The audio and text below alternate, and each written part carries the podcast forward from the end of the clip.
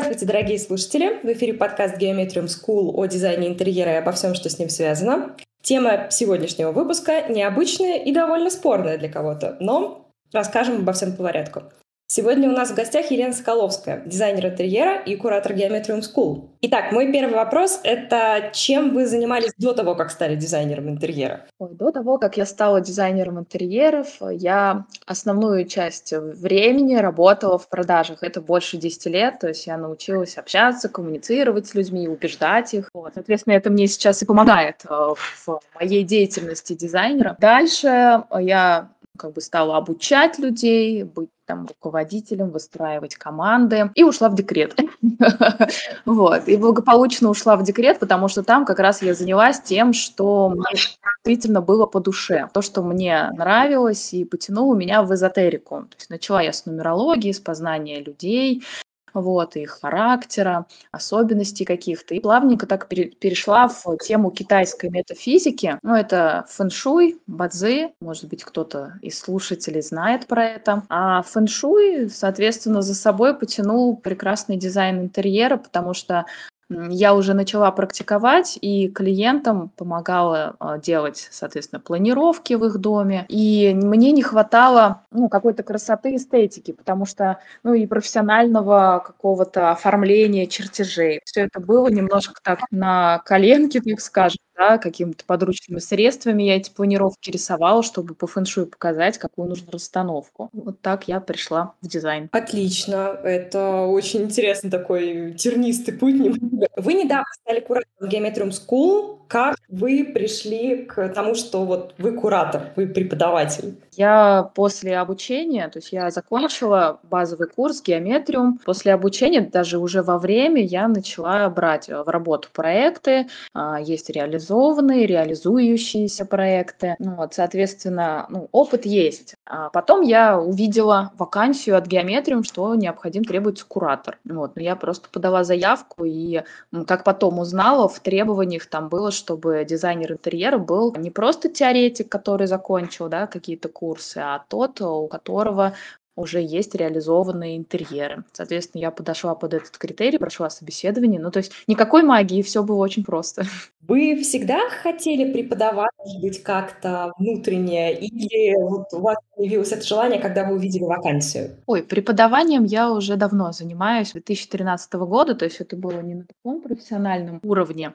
Вот, то есть э, так как я выстраивала отделы, отдел продаж, там отдел логистики, соответственно, я набирала людей, и мне нужно было их обучать азам работы, навыкам продаж, общению с клиентом и так далее. То есть, ну и в принципе введение в должность. И сейчас, а, уже когда я стала заниматься дизайном интерьера, еще больше начала погружаться в эту тему и, соответственно, знала много нового, допустим, про цвет. Я и, в принципе, раньше, помимо работы, то есть в продажах работала, но всегда интересовалась чем-то творческим, там, и стилем, и дизайном в том числе, но это было больше на таком, на любительском уровне, вот, ну, просто картинки посмотреть, там, что-то почитать. Я люблю вообще книги читать, журналы интересные смотреть. Ну, в общем, этот опыт я сейчас собрала в кучу, и в этом году, точнее в прошлом уже 22-м, я проводила офлайн обучение по теории цвета, по психологии цвета, то есть все, что связано с цветовыми сочетаниями, с цветом, это я уже проводила, и были такие небольшие группы, где мы практиковались работать с цветами. По вашему мнению, преподавание — это все-таки природный дар или это какой-то навык? Знаете, тут есть и так, и так. То есть есть, да, у людей, которых вот прямо от рождения они могут преподавать, доносить какие-то смыслы, мысли, там, убеждать людей в чем-то. Это есть. Но, тем не менее, кто с этим не родился, он может это развить спокойно. Есть, э, ну, как бы это просто на это нужно время. И я это прекрасно понимаю, потому что я много с людьми работала, и, соответственно, есть те, кто приходили и прям сразу могли там что-то делать, какими-то навыками уже обладали умели, а кто-то не умел, но со временем они учились этому, и иногда даже те, кто учились, часто даже превосходили тех, кто уже мог, потому что у них было качественное преимущество, что они понимали, каким образом они могут наработать этот навык, в отличие от тех людей, которым как бы он достался, можно сказать, с рождения. Хорошо. Давайте теперь ближе к теме дизайна. Поговорим о том, как связаны фэн-шуй и дизайн интерьера. Есть ли между этими двумя э, вещами какая-то золотая середина? Давайте для начала определимся с тем, что же такое фэн-шуй. Попытаюсь простыми словами максимально рассказать, объяснить, потому что часто, когда э, люди слышат фэн-шуй, они представляют какие-то там а, башки, лягушки, ну, в смысле статуи богов, вот, какие-то монетки и еще что-то. То есть это не относится к классическому фэншуй, и, в принципе, в основном то, что сейчас на слуху и в открытом доступе, это не классический, не настоящий фэншуй. И отчасти из-за этого у многих отношение к хорошему фэншуй, оно несколько испорчено. Все же классический фэншуй – это про реальную энергию, про энергию ЦИ, которая есть основа всей вообще всего мироздания, всей нашей Вселенной. То есть это вездесущая энергия, которая пронизывает все пространство вокруг нас. Оно существовало и существует с момента как бы зарождения нашей планеты, так скажем. Вот. И, соответственно, вся эта энергия, она воздействует на человека через э, его жилье, через дом. То есть нет дома, нет воздействия воздействия такого этой энергии. Как раз фэн-шуй – это про как раз вот это взаимодействие энергии и отдачу ее а, человеку через его дом, через основные объекты в доме, там входная дверь, плита, кровать, рабочее место. Надеюсь, доступно, сказала. Мой вопрос. Есть ли противоречие между дизайном интерьера и концепцией фэн-шуй? И можно ли между ними достичь какого-то баланса? Ну, вообще, это очень интересный вопрос. А, когда я только начинала учиться по дизайну, я имею в виду, а, и мы изучали планировки, я столкнулась с такой проблемой, что, ну, вроде вот а, композиция по планировке, вот так вот нужно делать, это правильно, это законы композиции. И я понимаю, что по фэншуй они вот совсем никак не ложатся вместе, то есть это ну, невозможно это совместить, и у меня прям такая была дилемма, а как быть? То есть неужели неужели придется выбирать? Либо это должно быть красиво, либо все же это должно быть э, энергетически мощно, да, и благоприятно по фэншуй. Потом я немножко отстранилась и поняла, что все же можно найти какие-то компромиссы, решения. А вообще в процессе работы у меня выработались особенные планировки, особенные конструкции мебели, которые могли в себе объединить а, эти два понятия. Вот, чтобы было и энергетически мощно, и эстетически красиво. Можно их подружить. Просто надо знать и те, и те правила и находить общее решение, общий знаменатель. Угу. Это такой прям очень философский ответ, на самом деле, но он, мне кажется, очень как раз этим и справедливый. А были в вашей практике ситуации, а, когда заказчик хотел совместить несовместимое? Ну, как вам ответить?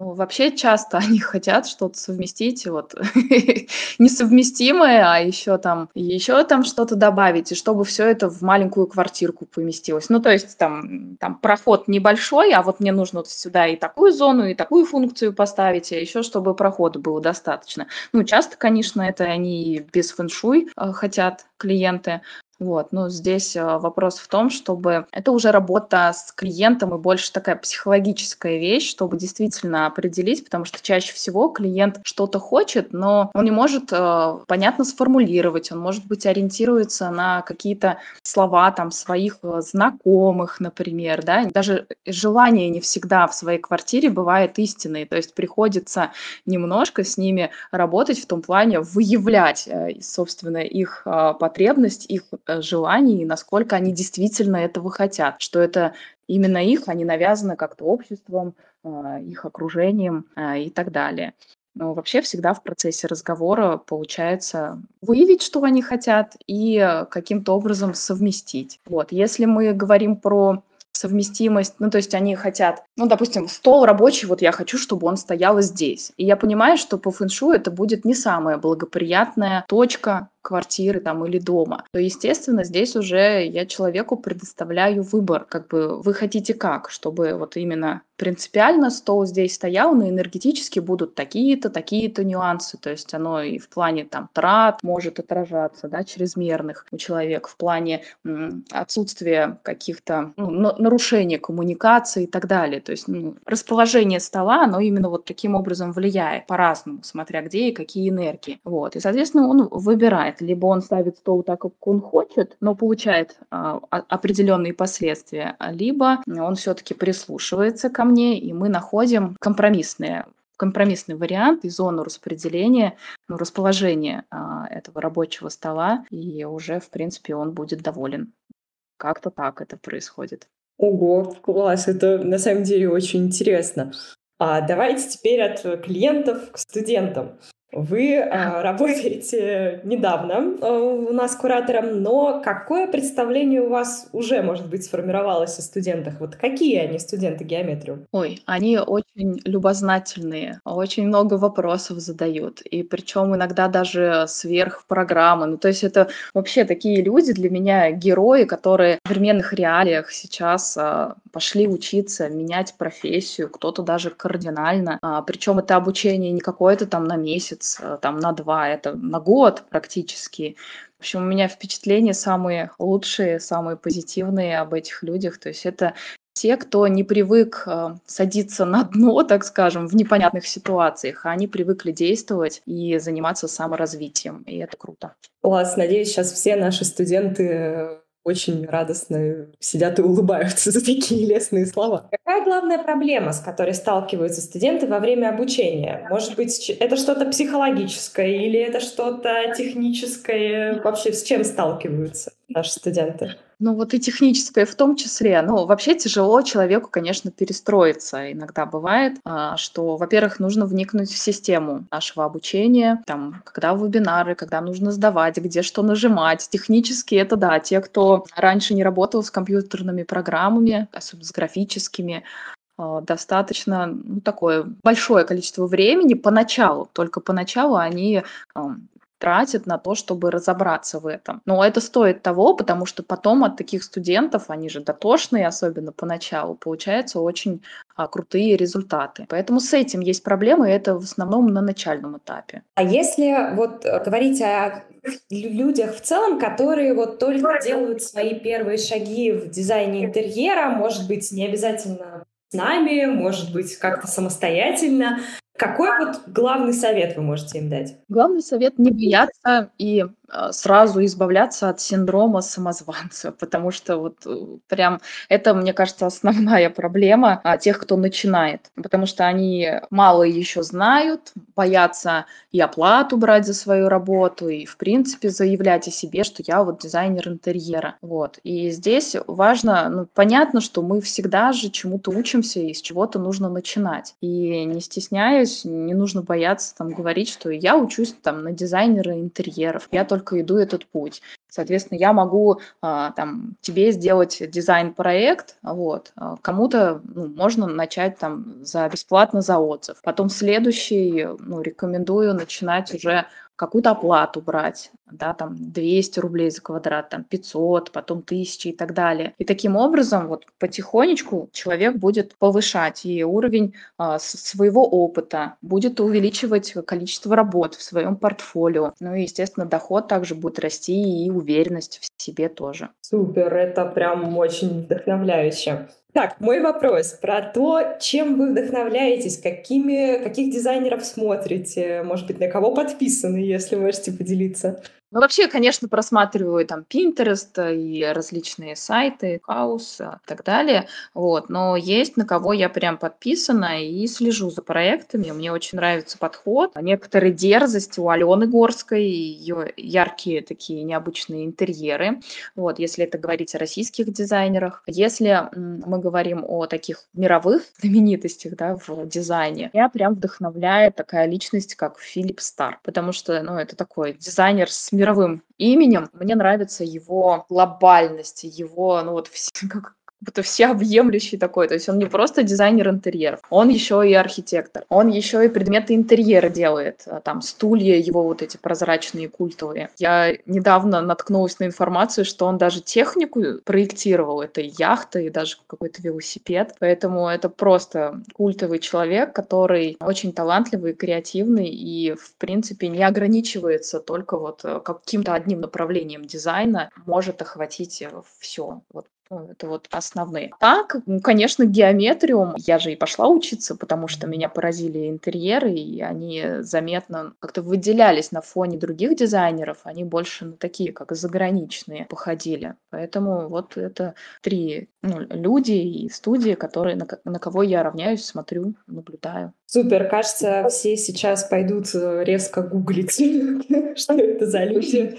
А есть ли у вас какой-то фирменный стиль? Может быть, есть какие-то его основные точки, моменты, по которым мы вот можем э, увидеть проект и сказать, что вот, это вы. Угу. Это мой почерк. Ну, меня уже мебельщики знают, потому что я заказываю им для клиентов своих определенный э, дизайн этих рабочих столов. Ну, это столы по фэншуй. Производители кроватей тоже. потому что, ну, кровать по фэншуй, она тоже должна быть особенной. То есть, вот, ну, моя фишка, что ну, есть уже выработанные дизайны а, мебели определенные, которые практически во всех моих проектах. Если говорить о стиле, то, ну, я люблю что-то такое. То есть, это может быть ровный такой спокойный интерьер, вроде ничего не предвещало беды, и тут какая-то необычная вещь, необычные формы, что-то такое, что просто не укладывается в голове, может быть, у кого-то. Ну, то есть, какая-то такая деталь, которая с, ну, с изюминкой, с чертовщинкой даже немножко, я бы сказала. То есть что-то такое необычное. Круто. А мы теперь будем смотреть проекты, мне кажется, выискивать э, такие вот э, маленькие вот отсылки.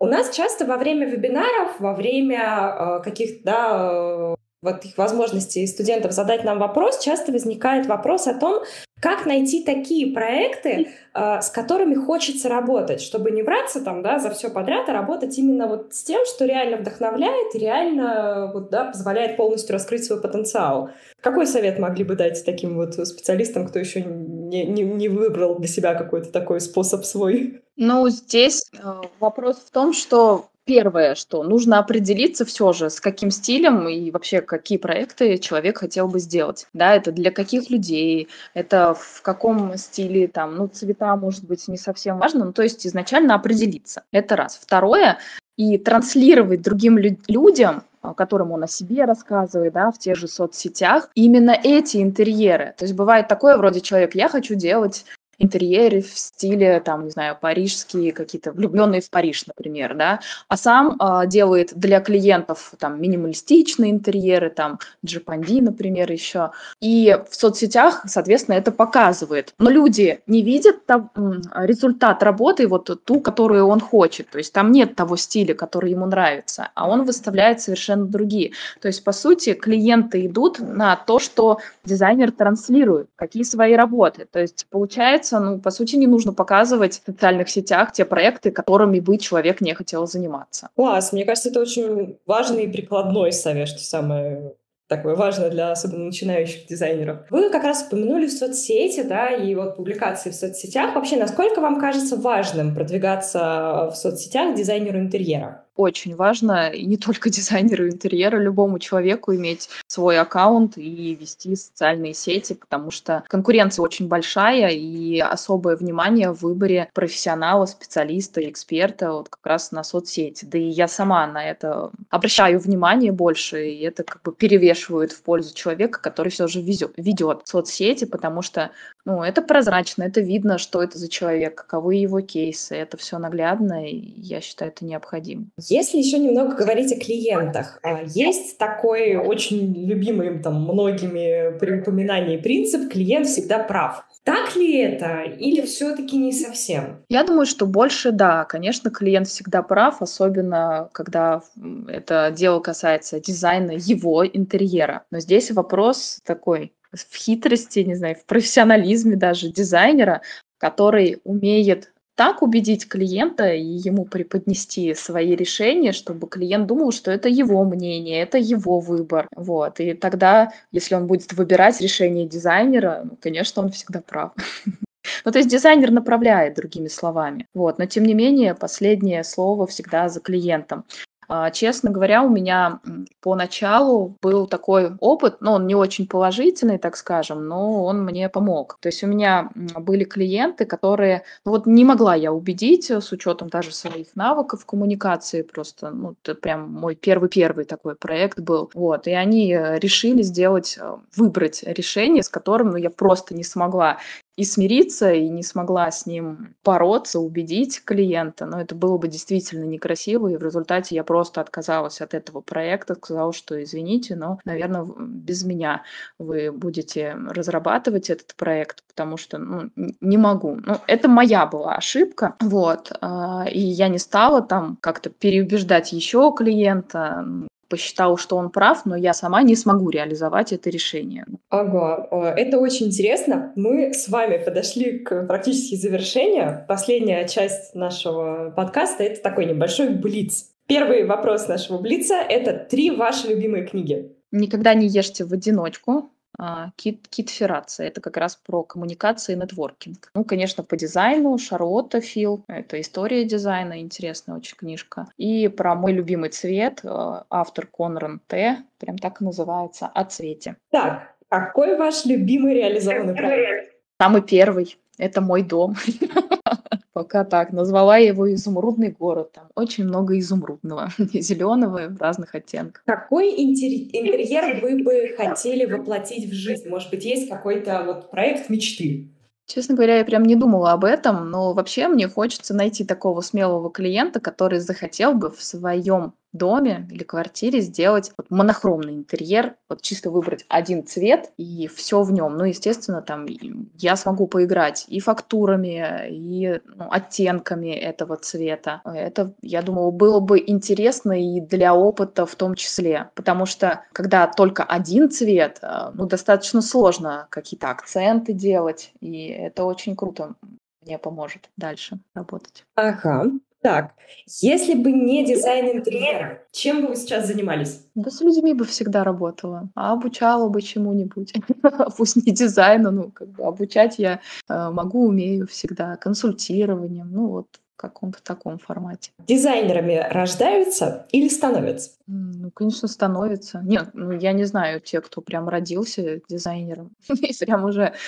Ну, хотя детки уже, которые маленькие, они только, да, им в руки кисти, они так нарисуют, без всяких рамок взрослых. Но если по-серьезному, то я думаю, что, конечно, ими становится, и насмотренность — это основное качество, которое важно для дизайнера интерьеров. А насмотренность, она именно а, практика, и это смотреть, просматривать фотографии, интересные работы, интересные решения. То есть тут ну, нельзя из головы взять это все. И мой последний блиц-вопрос. Ключевое э, качество для дизайнера интерьера. Ну, я уже тут сказала, что насмотренность, но тогда еще добавлю все-таки умение находить общий язык и убеждать э, клиентов, ну и даже понимать, что им нужно, потому что зачастую они даже сами не хотят, ой, не хотят, не понимают, а, что им нужно, вот, и дизайнер, он такой, как некий психолог, должен все же это понять, как, какой, какой цвет там, какая форма человеку нравится, а, и какое настроение интерьер должен передавать, и уметь преподносить эти решения тоже важно, важно, потому что иногда клиент э, изначально может не принять это решение и там 100-500 правок сделает, и в конце только придет э, как раз вот к тому первоначальному решению, который был. А по факту, если бы дизайнер интерьера проявил навыки коммуникации более такие серьезные, то можно было эти множество правок не делать, а просто завоевать доверие своего клиента и чтобы он уже принимал его решение сразу. Супер. А, спасибо вам большое, что пришли к нам еще раз. А, дорогие слушатели, с вами мы встретимся в следующих выпусках. И всем спасибо. До свидания.